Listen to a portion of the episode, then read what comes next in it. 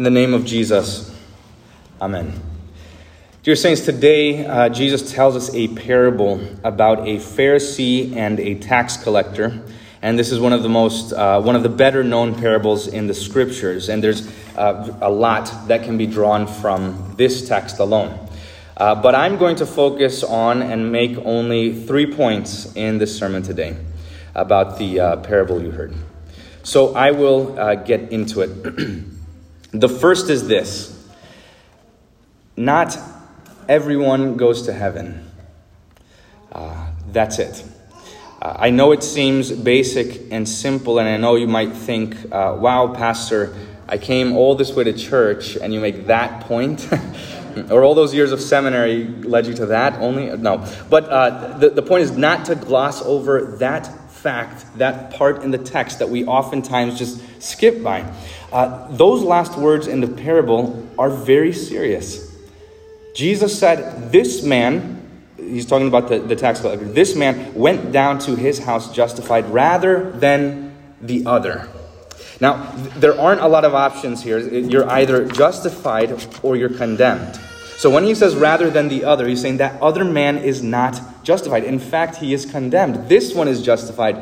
That one isn't. It's very black and white, and, and it, it, they're polar opposites here. Uh, there's no middle ground.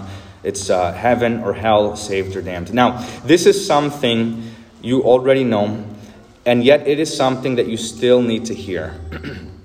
And you need to hear it often, that not everyone goes to heaven. Some people go to hell. In fact, it's not even that some people go to hell, but many, the majority of people, go to hell. And few go to heaven. Wide is the gate, Jesus says, and broad is the way that leads to destruction, and many enter through it. Because small, for small is the gate, and narrow is the way that leads to life, and only a few find it. It's in Matthew seven. And the reason you need to hear this often in church is because you're so often hearing the opposite out in the world. Ask, ask anybody who's been to a funeral, and almost universally, everyone is going to say that their loved one is still in heaven or still living or something else. In fact, I can't even remember one funeral service that I have ever been to, a memorial service or a celebration of life service from anybody, friends, family, in Hollywood, whatever, that doesn't assert and doesn't say, well, he's in a better place now. That's the conclusion of every single funeral service, uh, at least that I've heard of. Now, the, the, the truth is that's not always the case. Many, some, in fact, many are in a worse place. And yet virtually every single eulogy and funeral sermon outside of the church concludes somehow that the world deceives themselves. Look, they're, they, they're in heaven now. They, they were good enough. They were a nice person. And now he's looking down on us. It, it's almost as if the world, get this, it's almost as if the world doesn't believe in sin or hell or damnation. Uh, they don't. They don't believe that. Um, now, I readily admit that I don't like thinking or talking about this either. Uh, it is frightening. But I preach about it because this isn't my church, and it's not your church. It is God's. And if the Lord talks about it, then we do too. We listen to him. We listen to the things he says, no matter how difficult it might be. Now, uh, by the way, regarding hell, this is just a, a footnote. We should not joke about it. Uh, we, we shouldn't make light of it or say things like, what the hell, or tell people to go there, or uh, uh, uh, say that something should be damned, or this or that. Hell, the reason is because hell is an actual place where actual people go. It's horrible. It's a very horrible thing. So it is nothing to joke about. So anyway, that is the first point. Not everyone goes to heaven. Now, the question that follows then, okay, well then what's the difference? Why do some go to heaven and why do some go to hell? Is it good people that go to heaven and the bad ones that go to hell? How good is good enough? How bad is bad enough? And what's the dividing line? Okay, well the answer to that question, or those questions, is my second point. And the thing that leads to hell is not a certain amount of sin or wickedness. It's not an amount of sin or wickedness. The thing that leads to hell is the belief that you can save yourself. It is the rejection of Jesus and the depending upon yourself. And that's it. I've noticed uh, that many Christians, and it is kind of the trend to just brush this difference aside and say something like, well, some people rely on their good works to save them. They think that it's contributing to their salvation. It's not that bad. I don't know the doctrine and theology stuff really well, but the, what what is the problem if somebody thinks that being a really good person, responsible and loving, what's the problem with that if they think by doing those good things they're going to be received into heaven? Right? What, that, there's no loss there, right? Uh, well, let me say this. Trusting in, the, the difference is massive. Uh, it's trusting in yourself versus trusting in Jesus. And that is not a minor difference. It is not just a matter of a different opinion. It is a different religion altogether. Entirely. This is what Jesus is talking about in the parable. The Pharisee looked to where? To himself for the assurance of salvation. In fact, the trusting of yourself is the basis, the very found, the bedrock, the foundation of every other religion in the world. They all, it is to look to yourself. Buddhism is about you reaching enlightenment and nirvana by, by some way, by your meditation, by your works. Judaism is simply a long list of things you should and should not do all life long in order to be saved, with the hope to be saved. Mormonism, Jehovah's Witnesses are religions that teach you to work your way to paradise, to godhood. Islam is religion about submitting and giving and even sacrificing your own body, yourself, to God. And in direct opposition to all of this, all of these false religions, stands the one true religion that was before all other ones. The Christian religion, which plants your salvation not in yourself or not what you have done for God, but in what He has done for you. In this one true religion, you hear something the world could never say or even dream of or even dare to think of. That salvation is the free gift of God for all who believe. Every other religion focuses on how you are to ascend to God, but this religion tells you of the God who descended to you, who for us men and for our salvation came down from heaven and was made man, who laid himself in a filthy manger on a cross, in a tomb for your sake. Every other religion tells you what you need to give up and what you need to do to sacrifice to your God. But this religion, the Christian religion, is the only one that tells you of the God who gave up everything and sacrificed himself for you. And that is the difference. It is the matter of life and death, a justification or condemnation. So, saying, look, well, I'm a good person, or that he was a good person, and thinking that that is why you or that other person is going to be in heaven, is not Christian whatsoever. Not in the slightest bit. Relying upon yourself and your works and your own heart, your motivation, upon what you do and don't do, it only leads to condemnation. It is faith alone in the merits of Jesus, in the forgiveness of sins. It is relying upon and trusting upon the righteousness of Jesus. That and that alone leads to salvation. Uh, just a few verses here. Romans chapter three, verse twenty says, by deeds of the law, no flesh shall be justified in his sight. Second Timothy one nine says, he has saved us and called us to a holy calling, not because of our works, but by his own purpose and by the grace he granted us in Christ Jesus before time began. Again, Titus chapter three, five says, he saved us not by the righteous deeds we had done, but according to his mercy. I, I can go on and on with these verses, but the point is that good works don't save you. Jesus dying on the cross is the thing that saves you, and trusting in his forgiveness is the thing that wipes your sins away. Now, everything that is otherwise said is a different religion. And now to the third point uh, that I want to make is this. The pride and humility that you see in the two men in the parable uh, is not the cause of their salvation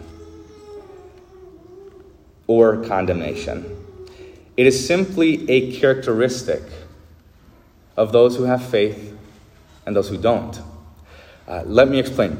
The wrong way to read this parable is to think, look, well, the Pharisee goes to heaven, obviously, because he's arrogant and proud, and proud people go to hell. But the tax collector, he's so lowly and meek and humble and nice, and so that is why he goes to heaven. That is the wrong way to read the text, because that is not what it's saying. The Pharisee wasn't condemned because he was proud. Rather, he was proud because he trusted in himself. In fact, that's how the parable begins. Listen to what verse nine says. He, Jesus, told this parable to some who trusted in themselves that they were righteous and treated others with contempt. So that self-righteousness and looking down on others, contempt for others, are two sides of the same coin. If you think you can earn your way to heaven, you think you can be good enough, then you have no other choice but to be proud of yourself and by default look down on others. Because you've accomplished something, you're truly a better person than others. You have a reason to be proud. And just think of and remember how the Pharisee prayed. He says, God, I thank you that I am not like other men. Uh, extortioners, unjust, adulterers, or even like this tax collector. I fast twice a week. I give tithes for all I get. The assurance of his salvation depends on how he measures up to the person next to him. And so his self-righteousness is inherently prideful, and unbelief causes pride. Now, on the other hand, you look at this poor tax collector who had such a poor reputation that people wouldn't even want to sit at the same table with him. And he says, and this is what it says about him, the tax collector standing far off wouldn't even lift up his eyes to heaven, but beat his chest saying, God, propitiate me, the sinner. Atone for me, the sinner. The first thing I want to point out here is that what exactly this man asked for. He's not asking for like some vague, nebulous cloud of the mercy of God to descend upon him. Some translations will translate it as, God be merciful to me, a sinner, something like this. That is not what he says. He says, God, propitiate me, atone me. Uh, the Greek word here is hilaskomai, which is a very, very specific word, and it means to make atonement for or to forgive. And this word means not just forgiveness in a like to zap it in me, but in a very specific way. In the Old Testament, that same word refers to one specific act. And it was the act when the high priest would take the blood of a sacrifice and splash it on the cover of the Ark of the Covenant. That's the same word he's using. So Leviticus sixteen, if you want to look look that up, it talks about that if you want to read more about it. So when you put this together, the poor man isn't just asking for something vague. Uh, he's asking this specifically. God, forgive me by covering my sins with the blood of a sacrifice. That's what he prays for. And God does it. Because he says, I tell you that this man went down to his house justified. And John chapter two says Jesus is the propitiation, the atonement for our sins, and not for ours only, but for the sins of the whole world. And now because this man's faith is not in himself, but in God, he doesn't look to himself. He finds nothing worthwhile there. And this, this is why he's so humble, is because he has faith in the Lord. And he knows his salvation doesn't depend upon him, but upon God. Jesus. So that's what Ephesians two is getting at when it says, for by grace you have been saved through faith. This is not your own doing. It is the gift of God, not a result of works. Therefore, no one may boast. There's no reason to be proud or be contemptuous or to look down on anyone. Because the reason you're a Christian, the reason heaven is given to you is not because you earned it, but it is a gift. So why would you be proud of something you didn't earn? In fact, Saint Paul says it this way. He says, but far be it from me to boast, except in the cross of our Lord Jesus Christ, by which the world has been crucified to me and I to the world. First Corinthians one thirty-one says, let the one who boasts, boast in the Lord. So if you're going to be proud about something, you're proud of what the Lord has done for you. You're proud of the gospel. You rejoice in that. When you know you cannot save yourself and you have to depend on Jesus, then you have no reason to treat anyone with contempt or to look down on anyone. Your salvation doesn't depend upon you as a person, and so you don't need to be competitive or scornful. If you're going to be proud, be proud of the fact that God is gracious to sinners and that he gave his son unto death for us. Now, as I get ready to close, uh, remember this, that only few in this world make it to heaven. But those who do, do so not because they trusted in themselves, but because they trust only in the Lord. Those who do are there not because they were good enough, but because they asked for the blood of a sacrifice to cover them, the blood of Christ to be theirs. I've said nothing new. I've, in, in fact, I'm sure you already knew this entire story, everything I was going to say here, and you've heard it all before. But even if you have heard it and know it like the back of your hand, you need to hear it again and again and again and again. And this is because day after day, your flesh and your mind and the world and the devil and, and your sinful heart are constantly trying to rip that out of your heart. It's constantly trying to take that out. To just look at yourself, to look at your own reputation, your, to, to somehow turn your eyes to yourself for the assurance of salvation. Every book, every movie, every philosopher, every thought, every religion is going to teach you to look to yourself. That's what you're up against. But God doesn't want you to look there. He doesn't want you to look to your heart for salvation. He wants you to look to his. To his bleeding heart on the cross that dropped every everything it had, every ounce of blood in it for you. When you look in your heart, you will find nothing but, uh, you won't find enough purity and enough holiness or enough good works, but in Jesus' heart you will. And God tells you to look to him alone. Now, in the epistle lesson, uh, to close, uh, Saint Paul says it this way. He says, don't look in your heart. Don't even consider how you feel right now. If you feel forgiven, or if you feel righteous, or if you feel good enough for heaven, don't even consider that. Try. Don't. Even, he doesn't even say try really hard or look to your own faith. He says this: hold fast to the word that I preach to you. And what is that word? That Christ has died for your sins in accordance with the scriptures. That he was buried, and that he was raised on the third day. So that as long as we're alive, as long as we gather here, I will never stop preaching to you how sinful you and I truly are, and how we deserve hell and eternal damnation. And I will also never stop preaching how Jesus gave all he had to save you from it with his own blood. This is the content of our preaching, man as sinner and God as your Savior. So God be praised. This could be your very last Sunday. It could be your very last hour. Only God knows. But even if that is the case, you have no reason to be afraid, because today you go home justified. Amen. Hear the words of the hymn we just sang.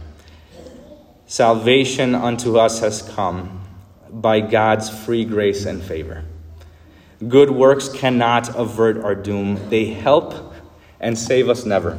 Faith looks to Jesus Christ alone, who did for all the world atone. He is our one Redeemer. The peace of God which surpasses all understanding guard your hearts and your minds in Christ Jesus our Lord. Amen.